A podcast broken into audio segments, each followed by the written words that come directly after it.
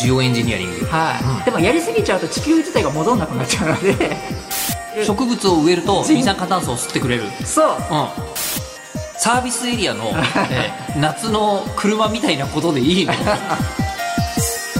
のラジオラジオサイエンティ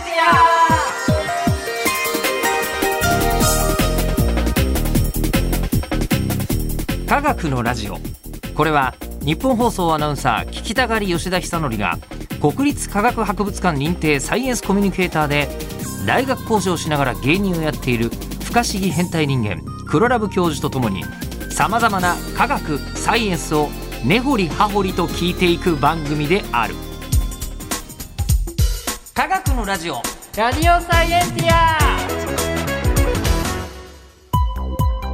間違った話はしないけど正確さにこだわると逆に分かんなくなるので興味を持ってもらえたらこの世界はめっちゃ細かく説明してくれる人がいるのでそちらを参考にしてくださいで今は天気の科学はい来というテーマでやっておりますが、ました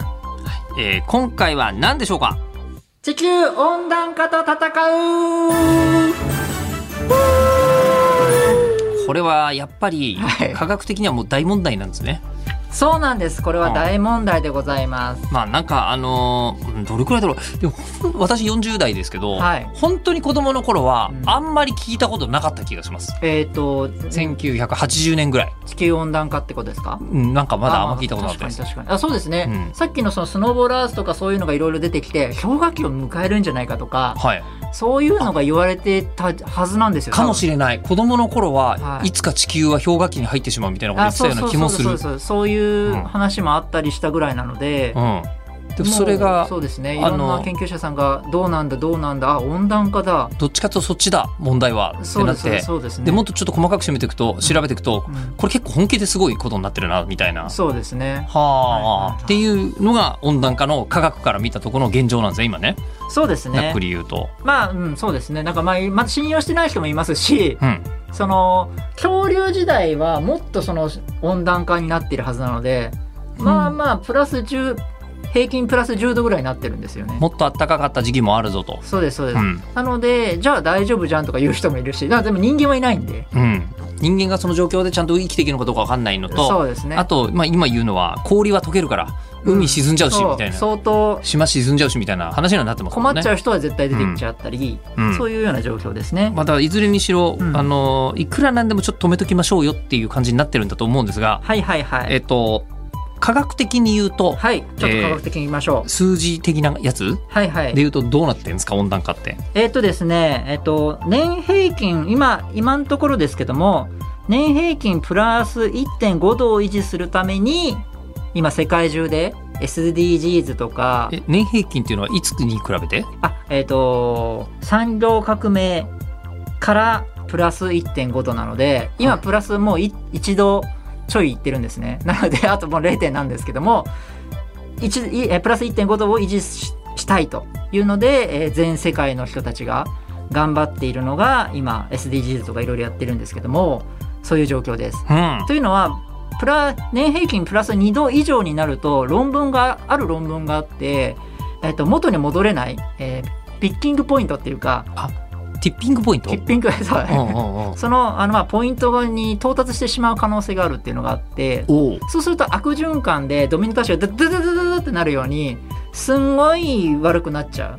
あのスノーボールアースの時にはいあ言ってましたけど、そうあのこう寒くなるるサイクルが回り始めちゃってそうですそうですそうです完全に凍っちゃったみたいに、はい逆に熱くなるサイクルがはい今度は回り始めてしまう可能性があると。ホットハウスアースっていうんですけどホットハウスアースはい温室地球温室地球っていうんですかね、うんうんそう異常なぐらいのっっていう風になるかもしれないのでなのでそれが危ないのでプラス1.5度維持を目標にしてはいるんですけどうんこれうまくいってギリギリ今の、えー科学科学技術でうまくいってプラス1.5度なんですねうまくいってかなりうまくいって何もしないとそのなんかドミノ倒しの一番初め倒しちゃうかもしれないもう簡単に多分何もしなきゃプラス 4, 4とか5とかの数字が出るぐらい2100年の時にははいそのぐらい上がってしまうのででも今は何かやり始めているのでそれでもまだまだなかなかすごいそこら辺に話し合ってますけども、はいはいはい今そんなような状況にうん今なっているって感じなんですね。でなので、うんえっと、今よく SDGs を言うじゃないですか、はいはいはい SDGs 的にはうん具体的な目標はどうなってるんですかがやっぱりプラス1.5度までにい維持とどめよとどめうよでうてか今の状況がギリプラス1.09とかそのぐらいの今今がはいああもう上がっちゃってるあはいはいあもうあと0.4ぐらい上がっちゃう ともそうアウトみたいあんまなり、まあ、アウトというか、まあ、結構目標を達成できないでそのまま、まさらにプラス2.0だったらちょっともうねなかなかっていう状況になるので本気で頑張って異異常気象とかどんどん出てきてましたよね。うんそれをどうにかするために、えー頑張ろうとしてるんですけどあのロックダウンってむ昔じゃないわ ありましたよね。コロナのために、まあ、みんなもう世界中で外出んなって話になはいりましたよね。あの時にに、えー、と2019年に比べて最大17%二酸化炭素の排出量が少し低下したっていうデータが出たんですね。えあんだけやって17%なんですかあんだけやってそのなかなかなので、はいまあ、なかなか厳しい状況ですしやっぱりこう今回もなんか最新のデータをこの間ちょっと見たんですけどやっぱまだ上がってるんですよねプラス あの全然減ってない。 17%減ったぐらいじゃうんなんともならんかった。でしかも経済戻っちゃったので、もうん戻しちゃうので、うんそうすると全然やっぱりななんなら増えてんじゃないかっていう今状況に世界で見たらいろんなうん今混乱時期なので、今そんなような状況なんですね。あでもずっとロックダウンしてたって17%しか減んないし、まあそんな続けられないですよね、あれいね。やもうみんな経済で今度は困っちゃいますからね。うん。っていうような深刻な状況ではあるんですようね。ん。仮にプラス1.5度維持したとしましょうそれでもですね、まあ、ある研究者さんここら辺あんまりあんまりこの辺はどうだろうな言われないことなんですけどまあ単なる芸人とだからということで気にしないで聞いていただけたらと思うんですけどもうんたとえプラス1.5度を維持したとしてもその前の二酸化炭素の高い高濃度が維持なんか1,000年ぐらい続いちゃうんですって。あ、そんな簡単なくならないんですかあのそそんなすぐなくならないってはあはあはいうあ論文もある論文ではあったりする、うんたかが芸人に言ってることなのでね信用しないでいただけたらいいんですけどでもまあそういう論文も出てるぐらいなのでたとえ排出がゼロになってもなかなかあのやっぱ異常気象が増えちゃってっていう状況になるだからあの意味がないってことではないんですけどそれは絶対言わないといけなくて、はい、SDGs のいろいろやってるのであの2100年の人とかえのことを考えたら絶対に減らさなきゃいけないんですけども、うん。っていう今状況でじゃあどうにかしなきゃねっていうのがう、ん。 CO2 を減らさなきゃいけないっていう、まあ、新たな科学的技術それが必要になるってことでクリーンテックっていうんですけどもそういうそういう言葉があるんですね。そうクいうリーンテック。最近ねあの流行り最近というか、まあ、その SDGs 関連では流行り始めていて気象工学気象工学ね。地球工学とも言うんですけうど、ん。はいはいはい。ジオエンジニアリングうんうん。っていう感じで簡単に言うと地球を工学的な視点で改造して、物理的にはい、やろうと。そう科学的にやっちゃおうと。うん。科学的には、この場合はサイエンスの方であって、化学的にじゃないと。はいはいそうあまあまあ化学的でもいいんですけどあ、でもいいんですかはい、はははっていうのがあーそういう学問学問というかそういう分野が出始めてきてですクリーね、ンテック、ジオエンジニアリング。はいうんでもやりすぎちゃうと地球自体が戻んなくなっちゃうので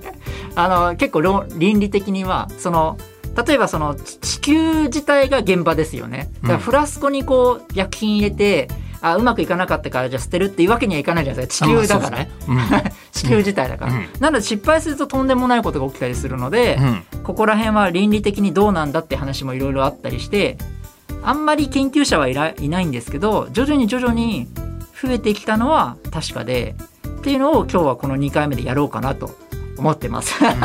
でもまあ2100年の人のためにやんなきゃいけないのは確かってことですね。 そうですねどの道うんうん。だって頑張ってもプラス1.5度維持なので本当は減らしたいんですよねマイナスに。うん。なので、えー、とそうするにはどうしたらいいかみたいなので今だんだん出始めてきてるのが、まあ、そういうようなやつですかね。で今減らしたいのははい、やっぱり二酸化炭素なんですか。えー、と二酸化炭素とかメタンって言って、うんうんうんえー、と牛のゲップとかですかね、はいはいはい。あれも言い結構ますごくて、よねうんうんでいろいろ食べ物でゲップを減らしたりとかいろいろあって、えーとまあ、そっちではそっちのことから言うとお生物的な解決方法ですけどもその牛の細胞をもう培養してもうそこから肉をずっと作っちゃう。ああなんかいありますはい、ね。でうんうん多分それは本当に10年ぐらい先になったらもう本当にそれがもうメジャーになってると思うんですね。そんなそんなに実現近いんですか。えっともうお海外でもう販売し始めてるんですよ。でえでまあまあだんだん安くなってきていてる状況にな前まであえげつないぐらい高くてありえないっていう状況だったんですけどだんだんそんなっていう状況になってきてで焼いちゃうと全然同じ味だし、まあ、分かんないような感じで。へ。そういううのがどんどん今増え始めてきているまあそれもクリーンテックの一つってことですか。またそれはちょっと違うんですけなるどほどまあでもかなりの流通では相当変わるあるにはあるよってあことでするね。にはあるっていうことですね。でじゃあクリーンテックはいについてはなんですけども、はい。おーその気候工学ですよね。うんうん。どうやって二酸化炭素やメタンを減らすんですか。 2つあって大きくは、うんうん一1つが二酸化炭素を除去する方法と、うんうん太陽放射管理太陽の放射をこう制御するみたいなその2つがあるんですね。うんなので、えー二酸化炭素除去からちょっといきたいと思うんですけどはい。すごく単純なのは植林ですね。植え普る。通に植える植植物を植えると人二酸化炭素を吸ってくれる。そう、んあの人工的に、あのーただやるだけ職人するだけっていうのがありますね。でもこれは効果的なんですね。ちゃんと戦力に数えられるぐらいの。そうですねたここだでは職人してそのままこうまた分解されちゃうとまた出ちゃうのでなので、えっと、空気なしで加熱して炭にする。あえす炭にする全部植物を光合成してもらって、えそのまま維持するだけだと成長してる時だけ吸収しているので二酸化炭素いっぱいえ。はいはいはい。そう考えたらまあそれを、まあ、空気なしで加熱して炭にしてどっか地中に埋めたりとかで炭素は出さない地球にあその方がいいんですそうか。すると減らせるへえ。循環しちゃうので炭うん素っはいて、はいはいはい。あのまた光合成させても、はい、分解しちゃうとなので減らすっていうことに関してみたら、まあ、植林して炭炭焼きが正しかった炭焼きがまあいいっちゃいいですけど炭も炭治郎ですねちょっと前の、 そうですねね文化の そうねそういうような感じもあったりしますけどもね。ほうほうほうほううんあとは、はいあとは宇宙ステーションやう原子力潜水艦などで使用しているこう、まあ、酸素発生装置と組み合わせで二酸化炭素吸収のフィルターとかあるんであれを使って、えー世界中の規模でやればいいんじゃないかっていうのがあるんですね。まあある意味大きな意味では、うん地球も宇宙に浮かぶ閉鎖空間、そまあ、うんうんそうそう、うんなんですけどもあのーハーバー防止法ってあの前にあ言ってました言ねったあったと思うんです肥料けどあれをは作る方法だそう窒素を使って肥料をそ作うるやつそうそうそう、うんうんあれは空気中に窒素が78%あるんですね。うんでも二酸化炭素って0.04%しかないですね。うんうんでも増えると暖かくさせてしまうわけですねそうんだからそのこの空気を吸収して CO2 だけ取るっていう方法は0.04%なんで効率が悪いですねなんか効率悪いんですよね。うんうんなんであんまりうまくいかないだろうって言われていたんですけども、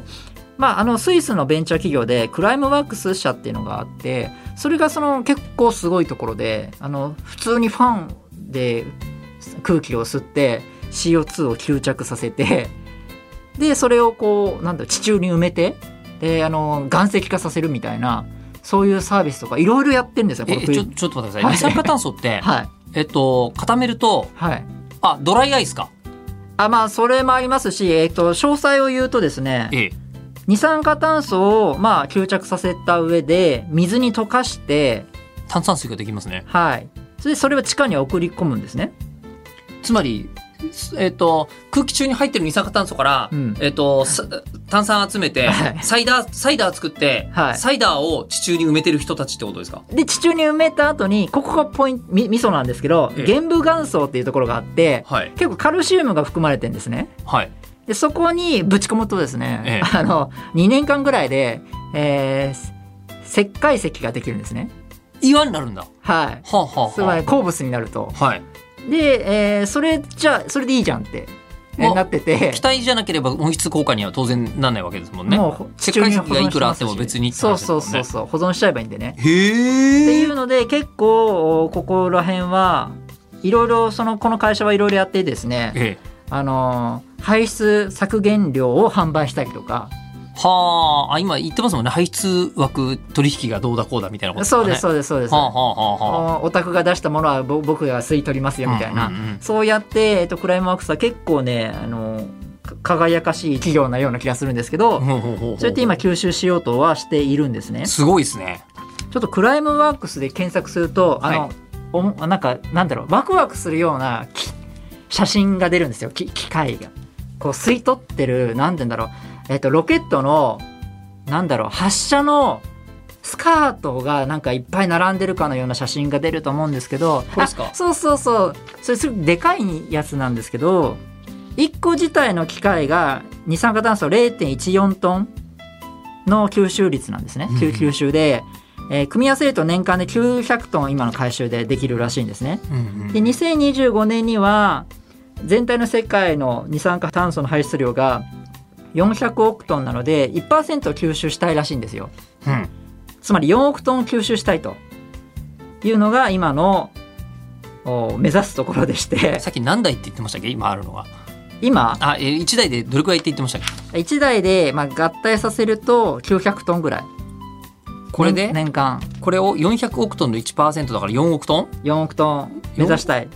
いやいやいやいやすみま せんえっとつまりは千円札で4億円持ってこいみたいなもんってことでし ょあの40万倍以上拡大する必要があるんですけど 多分まあでも頑張りたいって言ってるんですよ40万台作るぞと頑張って確かに車とかは40万台ぐらいこの世にある車種もあるでしょうしね、まあううんんっていうので、えーまあ、まだまだあれなんですけども、まあ、なかなか面白い企業でこれがかなり本気を出したら全全世界の人たちがこれをやったら意外と減らせるかみたいな、いう思いもあったりですねう、んうんっていうような状況ですかね。これが固定して地中に埋める方法ですねそうです、うんまあ他にもいろいろあるんですけどまあまあまあそんなような感じですかねうんうんうんいろんな混乱もあるんですけどバイオマスエタノールとかなんかトウモロコシから作ってるっていそうですそうですそうです、であれでこう燃料にしてっていう話だったんですけどあれによって結局その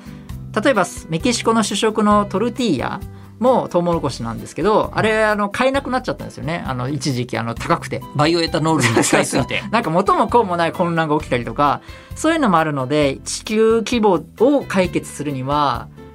もうかなりの量なんか一時期そういう工場だったら地球を助けるためには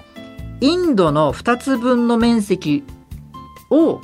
植物を生産させる規模がないとダメだとうんいうようなレベルらしいんですね。はい。なので、まだなかなか厳しいですけど、まあそういう二酸化炭素吸収のやり方があると。うんあとはもう一個放射改変っていうのがあって、放射改変つまりスノーボーラーさんの時に反射いかにさせるかっていうので、んはいはいあのまあ、放射改変っていうのもあってですねあのもう本当大規模噴火すると成層圏って言ってあの普通ならあの人間の住むとこは対流圏って言って雲のあるとこなんですけどそのさらに上っていうのが成層圏って言ってそこに、えー噴火の噴煙が上がっちゃうと太陽の光がこう遮られちゃって温度が下がっちゃうんですね。うんうんうんでフィリピンのピナツボ火山とかだと1991年にそれ噴火して平均0.5度下がったらしいんですね。あ気温がはピい、ナツボ火山のあたりってことかそうですそうですそうですんんなのでじゃあそれを人工的にやっちゃえばいいじゃんと。んどうやるの、そう成層圏いいで飛行機にうん、その浮遊性のお粒子をばらまいてですね火山灰みたいなものをそうですそうですそほうですうほうほうで地球全体を反射率をあの上げる上昇させるっていうのが真面目に考えられているんですねへえでそうしたら下げられるからあのいいじゃんいいじゃんみたいなことで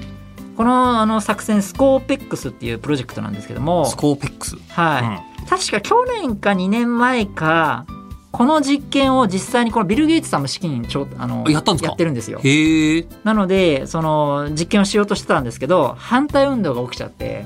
まあちょっとわかり ます火山灰まあまあまあわざと巻こうよって話ですもんねまあ、火山灰みたいな似たようなものですね。あのーまあ、ばらまこうとしたんじゃなくうどのくらいの運運転しようかみたいな実際のその準備の準備段階をやろうとしたんですけど今回はその時はそれでも中止になってしまったぐらいいろいろこうやっぱりこの気候工学っていうのはなんかちょっとどうなんだろうなみたいなっていうのが一つありますねうんあとは海洋の雲をねももっとし白色にするえそんなことできるんですかあのそうなんですよ雲をより白くするより白くするあの実は雲のし白いっていうのはあの反射で白くなってるんですよいろいろ太陽の光が散乱して白く見えるんですけど、あれまだ100%じゃないんですねもう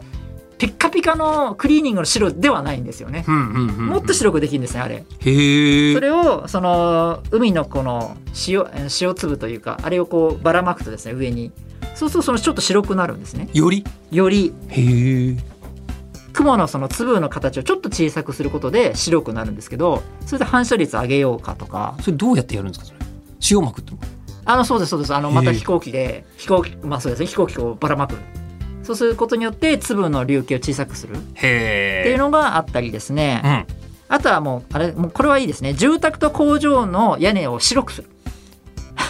そんなシンプルなことでいいんですかでも雪と同じですからああそうかそうなるほどそういうことによってだから未来のお世界は全部建物白いかもしれないですよね道路も白いとかそうじゃないと気温上がりすぎちゃってった例えばですてけいどうことになるから、はい人工物はみんな屋根白いっていう時代が来るかもしれないもしかしたらですけどあねーそういうのも真面目に考えられていたりですねうんあとはもう極めつきなんですけど、うん太陽と地球にその光を防げばいいんでしょとじゃあ太陽と地球の間に普通にこれあのちょうどバランスの引力のバランスが取れてるところでラグランジュポイントっていうんですけうど、んうんあそこにあのもうシールドつければいいじゃんあ の屋根みたいなことですかそうですそうですもう太陽塞いじゃえばいいじゃんってうんあ日よけの日よけのついたてを立てるはいうんそんなあの技術もねあの技術というかまあややろうやれたらいいねみたいなあの話も本当にあるそんななんていうんですかねあのそんなサービスエリア の、えー夏の車みたいなことでいいの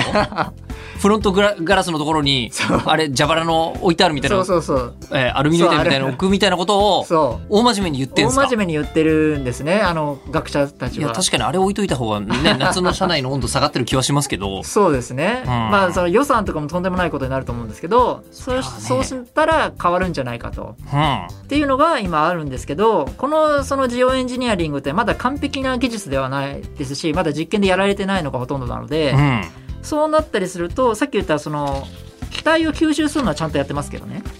あのあ CO2 を CO2 ねを吸収するやつはやってますけど、うんうん反射のところはあんまりやられてるわけではないのだってで反反射の方やってやりすぎちゃったら今度冷えすぎちゃうとかもありえるってことですそうよなんでねすそうなんですあでーしかもこの技術って軍事にもちょっと使われちゃうという確かにとちょっとやばいことが起きたりとか何か巻くよって言ってう「んうっそん毒でした」みたいなこと言われたら大変な ことになりますもんねとかそのまま太陽を隠して、うん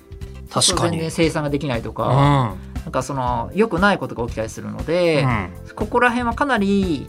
まあいろいろ議論しなきゃいけないですしまだ技術も伴ってないですけども、まあ、未来の技術として今回はちょっと紹介したんですけども気候工学という技術でしたてかまあアイデアってすごいねこれそうですね科学的に基づいたアイデアによってそうですそうです今回なはんそうとですか温暖化しようよっていうのをみんながうん、一生懸命やってると。なんとか止めよう止めようということで、えーまあ、止めてもなかなかまだ難しいでしょうからこういううーん研究者さんはさらにその一歩先を行ってるというかですですかね。えー教授は、はい、えっと、CO2 をうんやっぱ埋めてるクライムワークス推しですかあそうですねうん僕の中ではクライマックス社は結構すごいいいなと思ってますうんうん。うん何か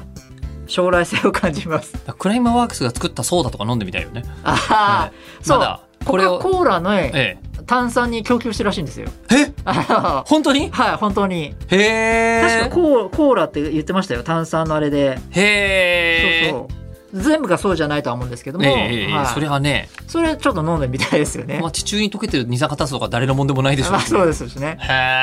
え、面白。結構ねいいなと思ってはいますけどこもんな二酸化炭素カンパニーがある なんて。ね。そうです多分これ将来性もかなりあるのではいもしかしたら、ね、株価も上がりますよ多分きっと40万台ぐらいだったらありえるかもしれないですね。うーうんん、ちょっと冗談じゃない気もしてきました。 でも40万台で1%ってことは、まあえっもと、うそれでもうちょいもし全部ちゃんと吸収しようとしたら4000万台必要なのか。そうですねだから相当だからいろんな会社がいろいろ作ってでしかもいろんな牛とかもその細胞培養とかになってでいろいろまた省エネになってるでしょうからそれでに僕たち人間がもっと気をつけなきゃねみたいな心構えがあったらマイナスにいけるんじゃないかなと、しょうん将来203040年の話ですけどうん。だからある程度は異常気象が起きちゃいますけど未来に向かってはだんだん減るんじゃないかなっていうのはちょっと未来があるかなとうん思ってます。ということで温暖化は具体的にやることをやってるぞとうん、いう時代なんですね。 そうですね。はい、ということで、はい番組では聞いてる人からの質問を募集します科学的に気になることクルラブ教授に聞きたいこと感想などは科学アットマーク 1242.com kagaku アットマーク 1242.com まで送ってくださいではまた次回お相手は吉田久典とグロラブ教授でした。は人が喋ってる部分ぐらいの二酸化炭素は大丈夫ですか大丈夫です。大丈夫はい、もう植物が吸収してくれるんで。ぐらいはい。